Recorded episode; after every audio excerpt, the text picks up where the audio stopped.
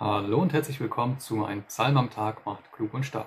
Heute zeigt sich Gott freigebig in seiner Zuwendung. Ich lese aus der Menge Bibel.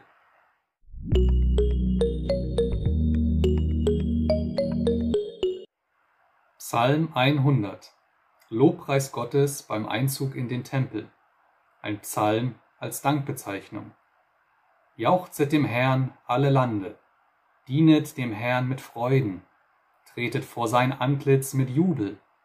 Erkennt, dass der Herr Gott ist. Er hat uns geschaffen und sein sind wir, sein Volk und die Herde, die er weidet.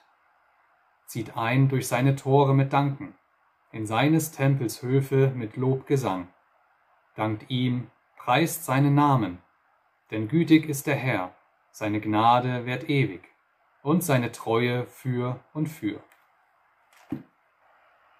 Wenn Gott sein Füllhorn voller Gaben öffnet, befinden sich darin nicht nur Segen und eine gute Ernte, wie wir an Erntedank hören werden, sondern auch geistige Geschenke. Hier im Psalm ist erst einmal die Rede davon, dass Gott den Menschen geschaffen hat.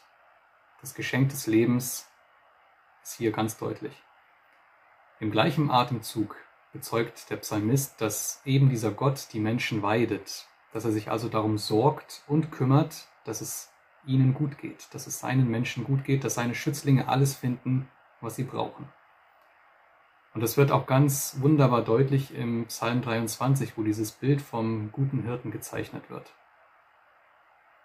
Es gipfelt letztlich darin, dass Gottes Gnade und seine Treue für immer gelten, dass Gott das für immer in diese Welt für seine Menschen gestellt hat. Gott wendet sich den Menschen zu, er wendet sich den Menschen hin, er sorgt sich um sie, er kümmert sich um sie. Nicht nur so lange, bis die Wiese, auf der sie gerade sind, abgegrast sind und dann muss jedes Schaf schauen, wie es alleine klarkommt. Nein, Gott ist treu, Gott ist gnädig. Gott steht zu uns, auch wenn wir, wie so oft, auf eigene Faust versuchen, das scheinbar grünere Gras unterhalb der Klippen zu erreichen.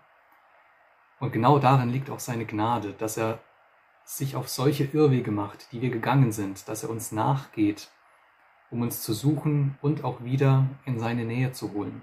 Es gibt dieses schöne Bild, wo der Hirte das Lamm, das Schaf auf den Armen oder so über, über der Schulter trägt.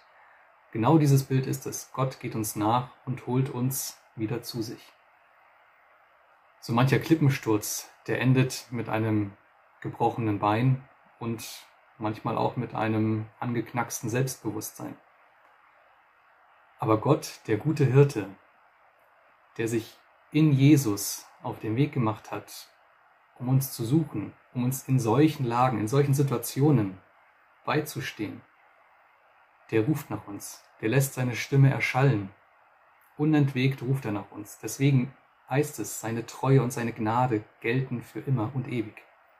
Hörst du die Stimme deines Hirten oder verhallt sein Ruf ungehört in der Welt? In der nächsten Folge wird David mit Höhenangst konfrontiert. Bis dahin, mach's gut, wir sehen uns. Ciao.